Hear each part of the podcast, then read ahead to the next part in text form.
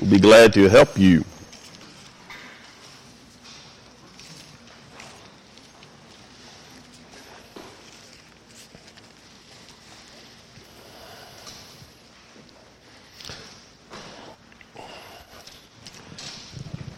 If you haven't picked up on it already, I think we've been invaded by the Roar VBS. VBS starts tonight, 6:30 tonight, every night this week, and we would love to have you come help. If you haven't already signed up to help and you'd like to, to be part of that, there's one criteria. If you want to come help, you have to be breathing. That's a joke. So, thank you. All right. So, if you'd like to help tonight, I know Rhiannon and her, all of her crew would love to have your help. So, whether it's tonight or uh, another night this week, but that is starting tonight. Take your Bibles and turn to Acts chapter 17. Acts chapter 17.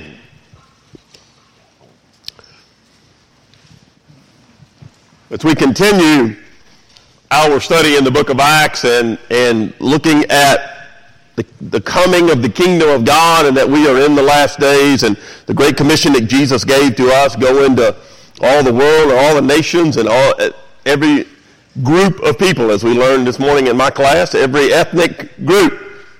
Jesus died for the world. For God so loved the world. And so his commission to us, the last thing he said before he left the planet was, you, my church, you go. Literally, as you go, you take the message of me, you make disciples of me, learner, followers of me. And I will be with you always. And that was 2,000 plus years ago, and he ascended to the right hand of the Father, but what did he told them in the upper room discourse? I'm going to send you the comforter. I'm going to send you another helper like me. I'm going to send you the Holy Spirit who will be in you and with you. I've been with you. He's also going to be in you, and you will be empowered to go. So I want you to go. That's the marching orders of our Savior, our Lord Jesus Christ, on our lives as the church, as individual believers and corporately as his body. We're to let the world know who he is, what he accomplished, what he's done. And so that's what we've been looking at. That Jesus says to us, go. And as you go, you make learner followers of me. That was his commission to his church as he left the planet, and that has not changed. That's still the call on our lives today. It is the reason we exist. It is our purpose for being. And there are a lot of other things that we do. We, we're husbands, we're wives, we're parents, we're, we're friends, we are employees, we're employers, and we do, we do all kinds of things as we go things as we go through life.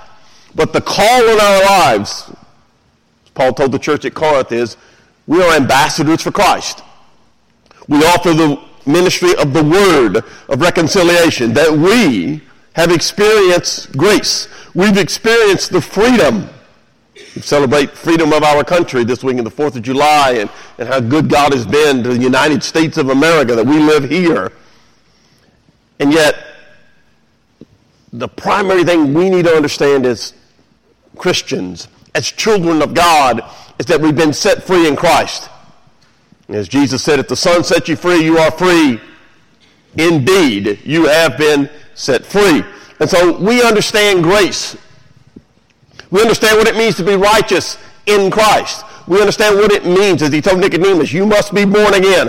All of those things we've experienced as Christians, we understand. We don't live it perfectly because we're not perfect.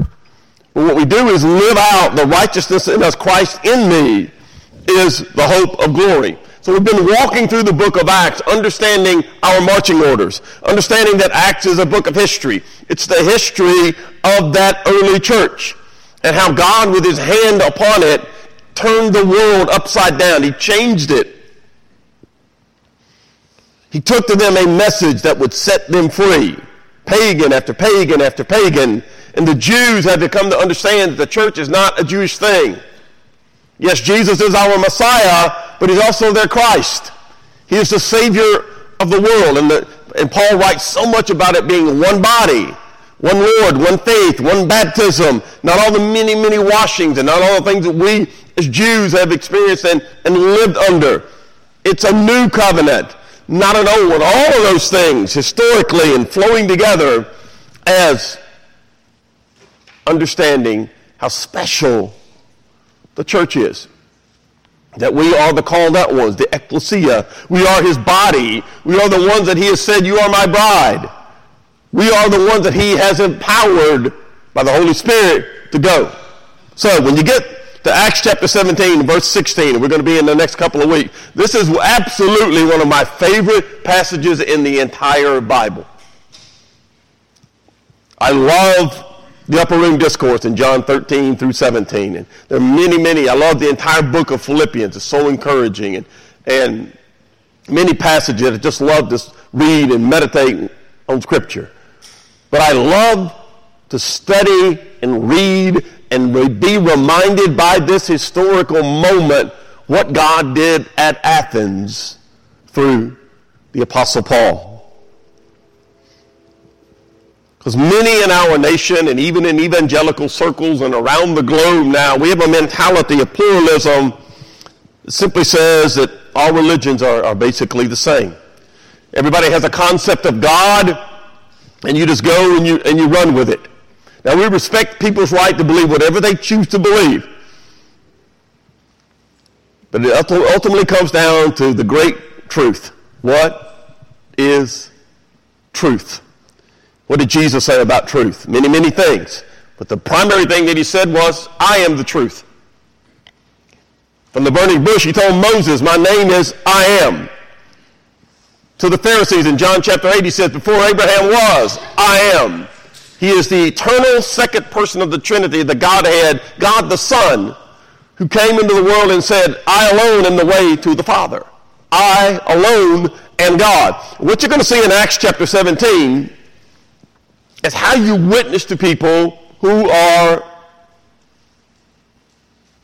seekers in some cases, maybe religious, maybe, quote, very religious, have uh, polytheistic culture, many gods, how we can share with them who Jesus Christ, Jesus as the Christ is, that he is the Savior of the world.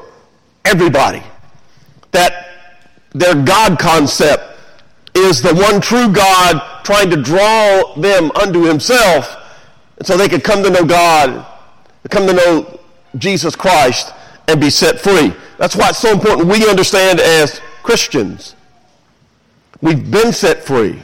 We've experienced grace. And now we need to lovingly, compassionately, and by showing grace to others, share that truth with them. Even those who adamantly disagree with us, who would persecute us, who want nothing to do with us, would consider us arrogant, yet we lovingly listen to where they are.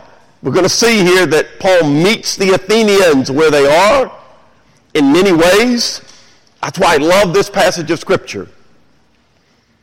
He's meeting them where they are, listening to where they are, and sharing with them where they can be and how they can be set free, both now and forever. And I don't know if you remember in your life, and if you grew up in a Christian home, you may not remember it.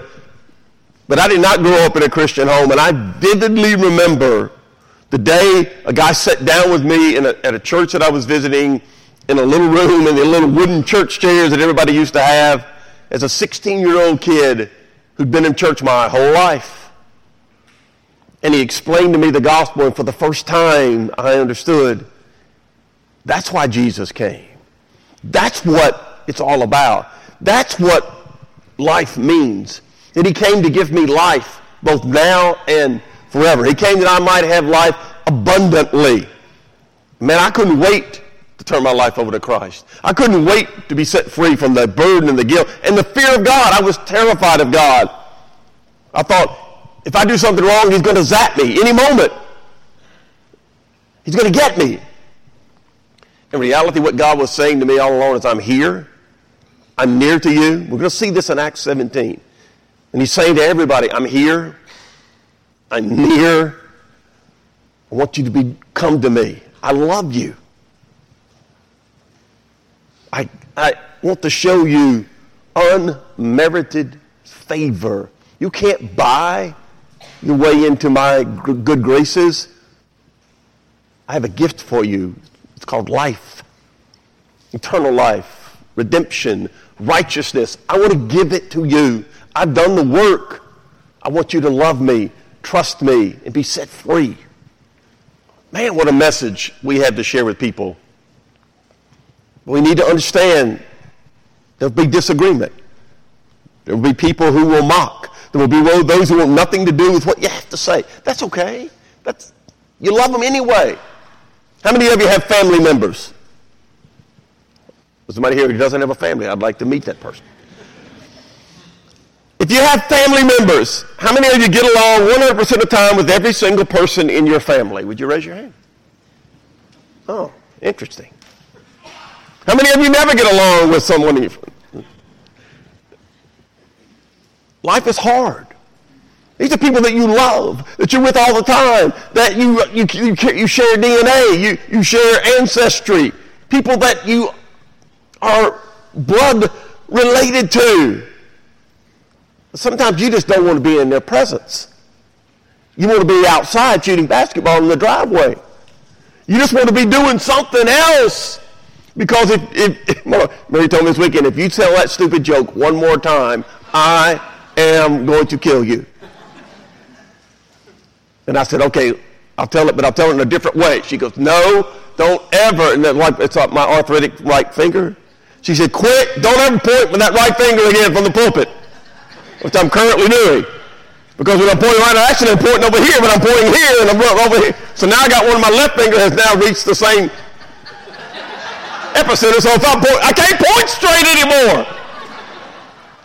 The tough deal when you can't point straight. I can use my middle finger, but then I'd be in trouble, right? He pointed at me with his middle finger. Oh my God! I have spent so much time in Acts, and I've, and I've taught Acts 17 many, many times. Let me lay my heart out for you, and then we're going to get into this and begin to walk through it. I think about Paul being at Athens. Here's the context. He's at Athens. He's all alone. What does he do? He goes and finds some people to talk to. That's one of my faults. I'm told I love people too much. I'm in an elevator yesterday at Baptist Hospital. They had one elevator working. You ever been to Baptist Hospital when there's only one elevator working? I wanted to go see, see Sweet Fern. She was on the fifth floor. And I said, okay, I'll take the stairs down. But I'm not sure I'm taking 10 flights of stairs up. I might not make it. They might find I have to find a room for me. So there's like 15 of us piled in this one elevator. Who's the only person talking? Why? I love people. Now, sometimes they don't want to be talked to, and I understand that. And so I, that, you know, you got to back off. And then sometimes they just need to hear what you got to say because it's funny. now, not everybody's as funny as I am. I realize that. But sometimes I got something to say that's really funny. They may not find it amusing, but who does? That's all that really matters to me. I think it's pretty funny. And one of these days when I'm in a nursing home, my goal is going to be I'm going to make everybody laugh because I'm laughing. Now, I might not even know what's going on, but I'm going to be laughing at something. I love to laugh. But here's why I love people so much. Because I know the one entity in the universe that can bring them happiness my Father. Here's my goal for you as we walk through Acts 17. There's several things we're going to learn. But if nothing else, learn this fall in love with your Father. Don't just say, Well, I'm glad He sent Jesus to die for me, and I'm glad God loves me. Fall in love with Him. If you're in love with somebody, you love for other people to know that person. How many of you are grandparents? Okay, after after church today, if you're a grandparent, we're just going to give you the microphone and let you talk about your grandkids. How many of you are going to do that if you're a grandparent? Even one of those of you that are terrified like my wife, who are terrified, she'll talk about her grandkids. Why? Because they're so special to you. You love them. You hurt for them. You look at our world or you look down the road and you think, what's going on? What's it going to And you love them. You care about them. Fall in love with your father. And then just you'll find yourself wanting to tell people about your dad. I know my three children, that's all they want to talk about is how much, how cool their dad is. Okay, maybe not. You want people to know that God, your Father, is not who they think God is. We started out today saying, everybody has a concept of God. You've heard me say this a million times. Everybody has a philosophy of life. Everybody has a belief system. But please hear this before we get into this. Our job as Christians is to respect their beliefs. Okay? Their right to believe it. Respect it. Honor it. Honor them as human beings created in the image of God. It does not mean what they believe is the truth. Because not all, all beliefs can be true. They're mutually exclusive. If you believe in a God and you don't believe in a God, are they both true? Of course not. There either, either is a God or there isn't. And so what we want to do is find out what's the evidence that there is a God. You're going to see that in Acts 17. What's the evidence that that God is Jesus Christ? It's a magnificent way for us to explain who the God is we serve. In Exodus chapter 20, and I want you to turn there. In Exodus chapter 20, after God has delivered the children of Israel from Egypt, and he's giving them their law to proceed forward as to go toward the promised land, and he's giving them, quote, the Ten Commandments, he says this. The first thing he says, I am the Lord your God who brought you out of the land of Egypt, out of the house of bondage. You shall have what? No other gods before me. You shall not make for yourself a carved image any likeness of anything that is in heaven above, or in the earth beneath, or is in the water under the earth. You shall not bow down to them, nor serve them. End quote. On the very front end, God is saying, I've called you out.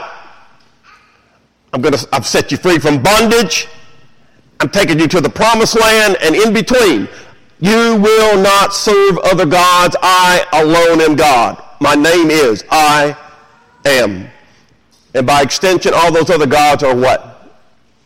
Not. I'm God. There is no other. He proved it to Pharaoh. He proved it to king after king after king. And ultimately, he proved it to the Roman Empire. He's proving it still. I am God. There is no other. Now, you're my people. I've called you out. I set you free. I'm, I'm taking you to the promised land. And in between, you are to serve me and no other God. That is a picture of our salvation in Christ. When you're born again, you're set free from the bondage of sin. Justification. When you die and go home, you go to the promised land, heaven. In between, in the process of from getting to bond, set free from bondage to going home, you live. The process of sanctification. And God says during that process, it will be hard, it will be difficult, it will be tough. But you are to serve me. Not yourself as a, as a God, not your money as a God, not prestige as a God, not another person as a God, not another philosophical system or belief system. You are to serve me and by extension show to the world how many gods are there. One. You show the world who your father is. I, the Lord your God, am a jealous God. You will have no other God. Now, when we get to Athens, how many gods did they have in Athens? You read Greek, Greek mythology? In the city of Athens alone, it's estimated at this point in time when Paul is there in Acts chapter 17 that there were 30,000 public idols. 30,000. They created a God for everything. You've heard me talk about this before. In Greek and Roman mythology, and I loved it when I was a kid, but before I was a Christian, I, I read every single thing I could read on two things Greek mythology, mythology, Greek and Roman, and Sherlock Holmes. I just couldn't get enough of it. I love that stuff. And I read it. I was fascinated by it. So as you get to Athens, turn to Acts chapter 17. Here's what you're going to see about Paul. It's that he loves these pagans. He cares about them. Look at Acts 17, verse 15. So those who conducted Paul, they brought him to Athens. Marcus shared with you a couple of weeks ago at Berea, Thessalonica. He had to flee. He's now at Athens. Receiving a command for Silas and Timothy to come to him with all speed, they departed. Now, while Paul waited for them at Athens, his spirit was provoked within him when he saw that the city was given over to idols. He is at Athens alone. He's waiting for Silas and Timothy to come to him. Literally, he's here passing through. He's fled Thessalonica and Berea. He's headed to Corinth, which has now become the cultural center of Greece. He's headed there. He stops over in Athens. Here's what I want you to understand. He loves people, Jew or Gentile. He loves them. He cares about them. Charles Spurgeon in 1855 stood up before his congregation and he said the following words. 1855. It has been said by someone that the proper study of mankind is man.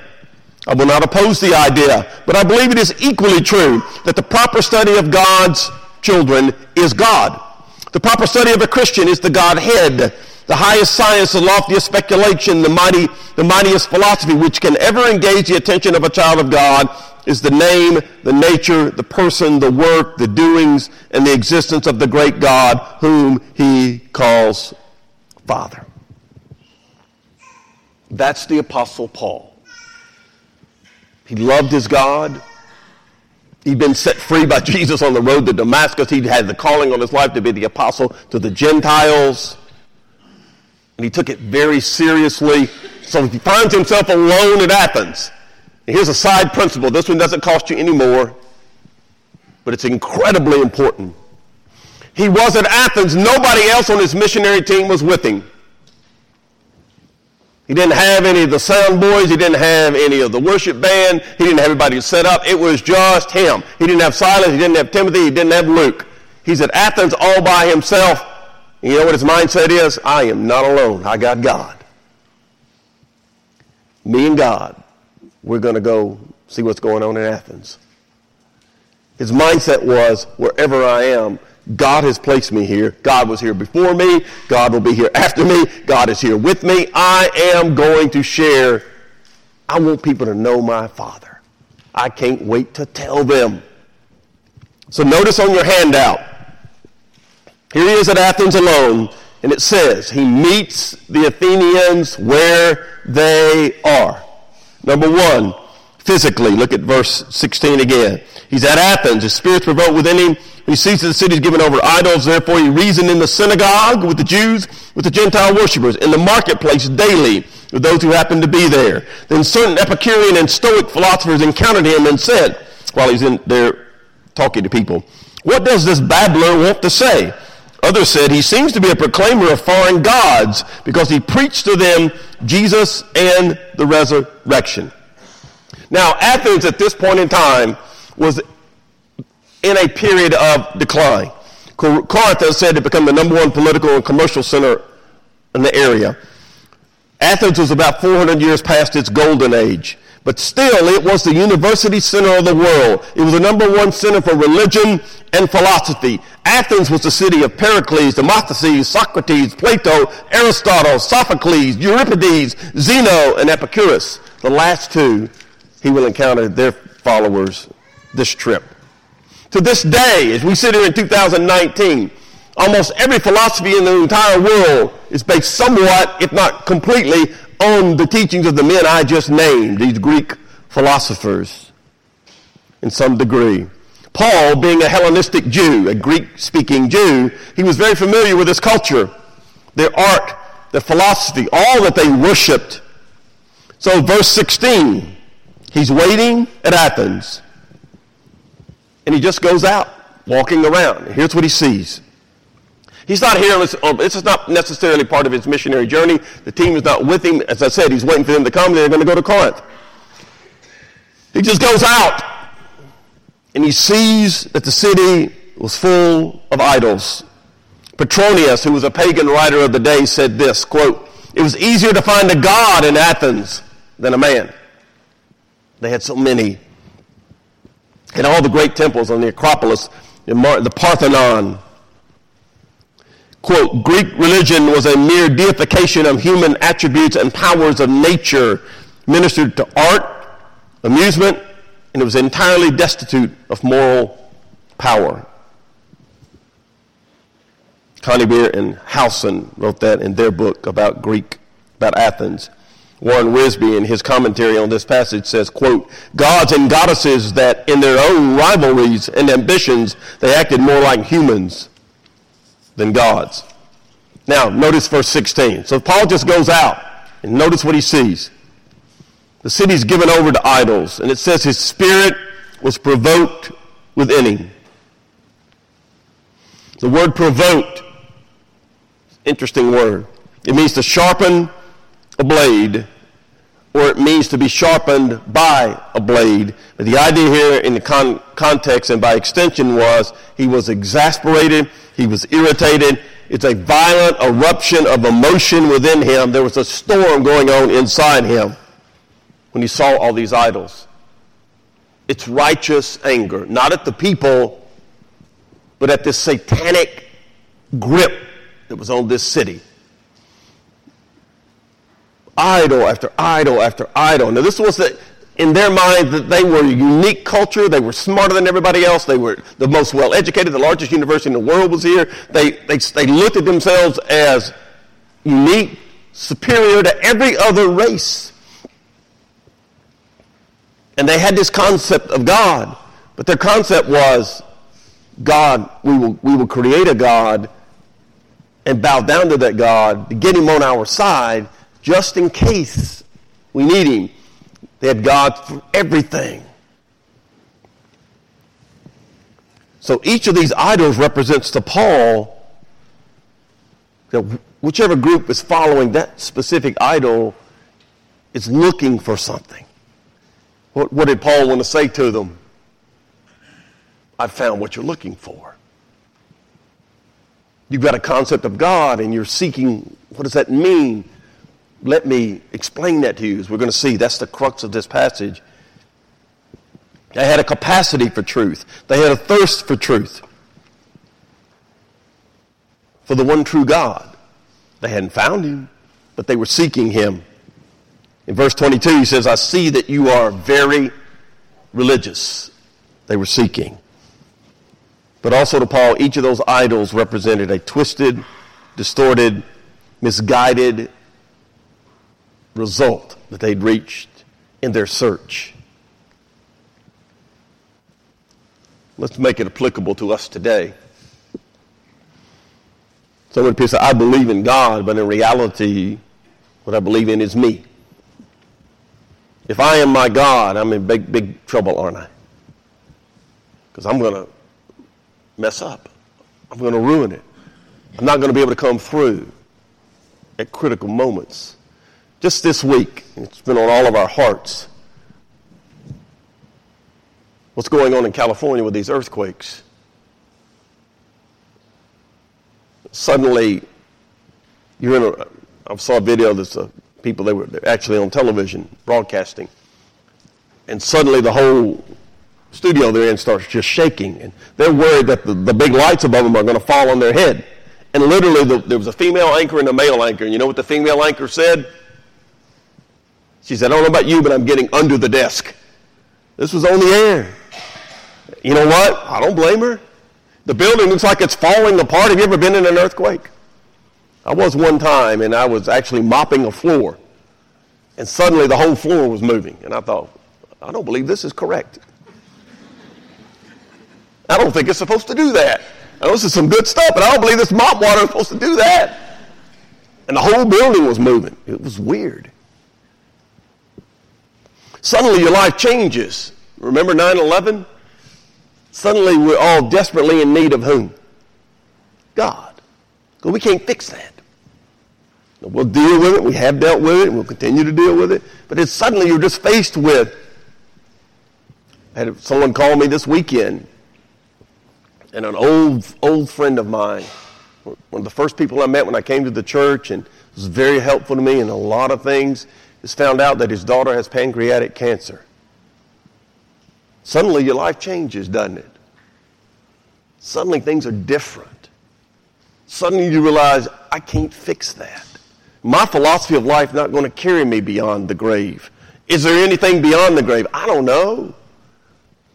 See, Christians know. We know whom we have believed. We know he's capable. He is the omnipotent God who spoke the universe into existence. That's your dad. Paul is proof because he knows this God, he wants them to know that God. They're searching for something. you No, think about all those people that were on that elevator with me yesterday. It was hot. Everybody wanted, they wanted me to shut up. But deep within their beings, God has created in each of them, just like He did, something beyond me, greater than me, that I need. A God consciousness. I can fill it with me, but ultimately, I've got to answer the great questions of life. Where did I come from? What in the world am I doing? Purpose, meaning, destiny. Only Christianity offers valid answers to those three great and meaning purpose. We need to love people, find out where they are, and then share the truth of the gospel. Tell what you've experienced. So what does Paul do? Verse 17. What's the first word? 17. What? Good translation, it's therefore. Therefore he reasoned in the synagogue with the Jews and the Gentile worshippers in the marketplace there. He's going to meet philosophers. They're going to take you to a place called the Areopagus or on Mars Hill. So he meets these people. Much time on this, but it's so important in your heart that you see this. What's if your Bible doesn't say this, the first word in verse 17 in the original language is therefore. What? What it's there for. Why is this therefore? Therefore, because Paul who loves God with all his being going into a trap of following a satanic deception, and it's killing him. He wants to tell them about the known God, the one true God. He goes where they are. First of all, he goes to the synagogue. This is his pattern everywhere he goes. He goes to the synagogue because he's going to God. They're following Judaism. Now, they're opposed to the polytheism of the city of Athens but they're focused on the religious Judaism, the self-right. Group number one. Group number two, he goes to the marketplace. He just goes where people are. He goes and hangs out. Whether it's at the mall or it's at Kroger. Oh, notice in verse 17, he went there daily. Remember, he's just in Athens waiting for the boys to show up so they can continue their ministry work. What's he doing? He is. So he goes to the marketplace every day with the tradesmen the people that are there who are the victims of this society of idolatry. This is where you get, they're simply living to survive the day, to make money, and to carry on. You know anybody like that? They're simply living, how much money does it take to make a rich man happy? Just a little bit more.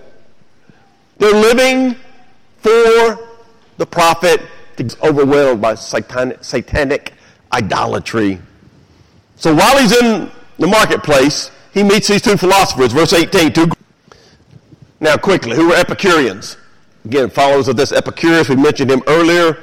Epicureans are basically atheists, or at best they was they simply lived for pleasure. All that mattered to them was what makes me happy right now. That's the opposite. You don't want anything to do with it.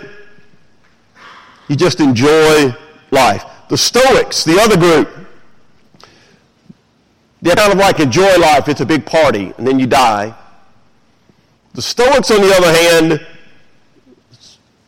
said you don't enjoy life. You're not allowed to do that. You just endure life. You just get by. They were pantheists. Very simply, here's what a pantheist is. A pantheist believes that God is everything and everything is God. That chair is God. This podium is God. The tile floor is God. The sky is God. You're God. Pantheist. God is everything and everything is God. That's who the Stoics were. They rejected worship of any kind, pagan, whatever it might be. They were very much into personal discipline, self-control. Pain and pleasure were neither good nor bad. You just endured. It was all about you being able to handle everything. You were totally self-sufficient on your own. The philosopher they followed was a guy named Zeno, mentioned him earlier. They did not allow emotion to be part of their lives. They, you were to control your emotions and never show them. They felt like the, the highest virtue a man could have was simply to be apathetic and just endure it. Just b- grin, grin and bear it. Now, what's their reaction to Paul? Number one, verse 18. They call him a babbler. Probably the Epicureans called him this. And a babbler, it's a great picture in Greek. The word babbler means seed picker. If it's a picture of like a bird, you ever throw like if you're at the zoo or someplace, or even like in my backyard, if you if you throw something out like food, what do you see? Bird, they'll peck it here and they'll peck it here. Then like if you're driving down the road, you see the uh, road, you see those giant turkey vultures. That's some ugly birds. But if there's some roadkill laying on that in that road, they're not going to move till you get just about. You're going to smack them with your car. I've tried, and then finally they'll, get out of the way and then once you're gone, what do they do? They come back start picking again. They call Paul a seed picker, like a little bird. You collect a fragment here, you collect a fragment there this philosophy, that philosophy, and then you bring it all together into your nest. That's what the Epicureans say about Paul. The Stoics in verse 18 say, well, he seems to be a proclaimer of foreign gods.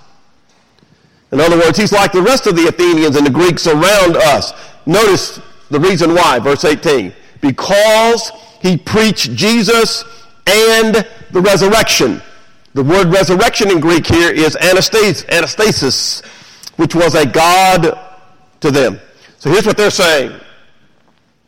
This Paul guy just seems to be like everybody else in Athens. He's got a couple of gods he wants to talk about. One's Jesus, and the other is anastasis. So why not listen to him too? We listen to everybody else. So that's what happens. Verse 19. They took Paul and they brought him to the Areopagus. It's old Mars Hill. You'll see it. The Mars Hill is the location. Areopagus is there. It's like a court. Talk about it more in a moment. They brought him to the Areopagus saying, May we know what the, this new doctrine is of which you speak, or Jesus and the resurrection. The Areopagus was simply like a court of, uh, when it became to religion and philosophy. This was the court that made all the decisions. It had been originally on Mars Hill, and it, it, it probably at this point was even in the marketplaces where it was meeting. It was the final court in these areas of religion, philosophy, education. When it came to those things, they were the ones who had the final decision. So they asked Paul, verse 19, Would you explain to us this new doctrine you're preaching? Verse 20. You're bringing some strange things to our ears. Therefore, we want to know what these things mean. For the Athenians and the foreigners who were there at the Areopagus or in the Mars Hill, the whole area, they spent their time in nothing else but either to tell or to hear some new things. In other words, we're curious about your philosophy because what they did was sit around and talk philosophy. So they want to hear. This is not an antagonistic thing like it, it, we've seen in other places, and we'll see in, in other places going forward in I, They're just at this point, they're just curious what this babbler has to say. I want you to stop for a moment and mentally get this picture. Paul is alone at Athens. He's simply gone out where people are and he's preaching Jesus and the resurrection. And then the boys, the Epicureans and the Stoics say, Hey, why don't you come up to the Areopagus with us? We'll all sit around and discuss this. Now, you're the Apostle Paul, knowing him as we do. What's going through his mind at this point? All right. I can't wait. What an opportunity. I get to sit before the Areopagus and tell them about Jesus. I can't wait. I want them to know. We've talked about it, emphasized it, overemphasized it today. This is, this is what he wants. He didn't go out to seek this, but he's so excited. I get a chance to tell him about the real God, the known God, the God that they're seeking that they don't even know they're missing. I get to tell him. He looks at it as a great opportunity to defend the case for Christ. This is a big moment in the New Testament, in the history of the New Testament. Verse 22. Paul stood in the midst of the Areopagus and he said, Men of Athens, I perceive that in all things you are very religious. For as I was passing through and considering the objects of your worship, objects plural, I even found an altar with this inscription, to the unknown God. Therefore, there's that great word again, the one, the unknown God whom you worship without knowing, him I proclaim to you. the sovereign hand of God has brought him where? Exactly where he needs to be and exactly where they need to be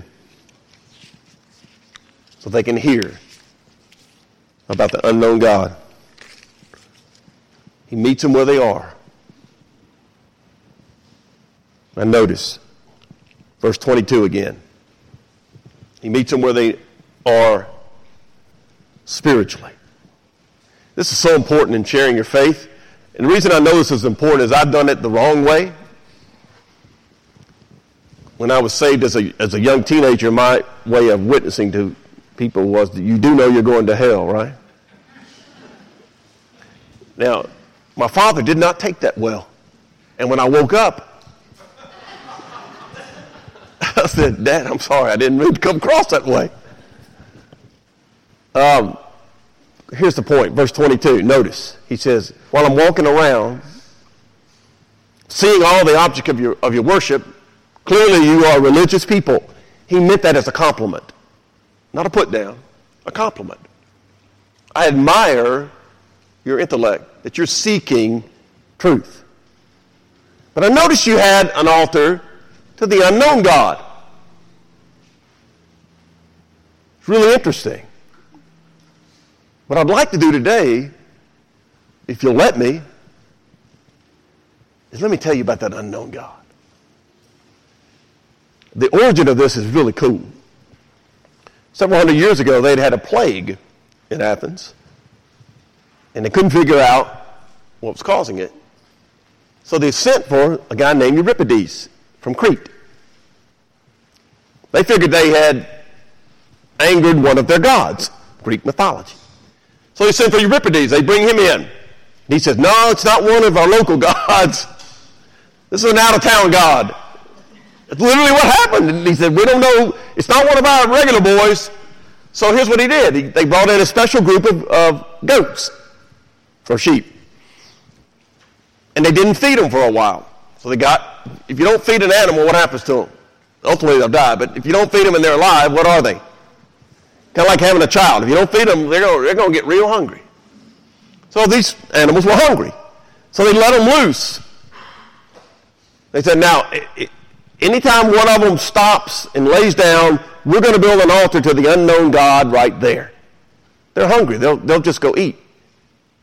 Well, there were a few of them that actually didn't run out, and they, they different places.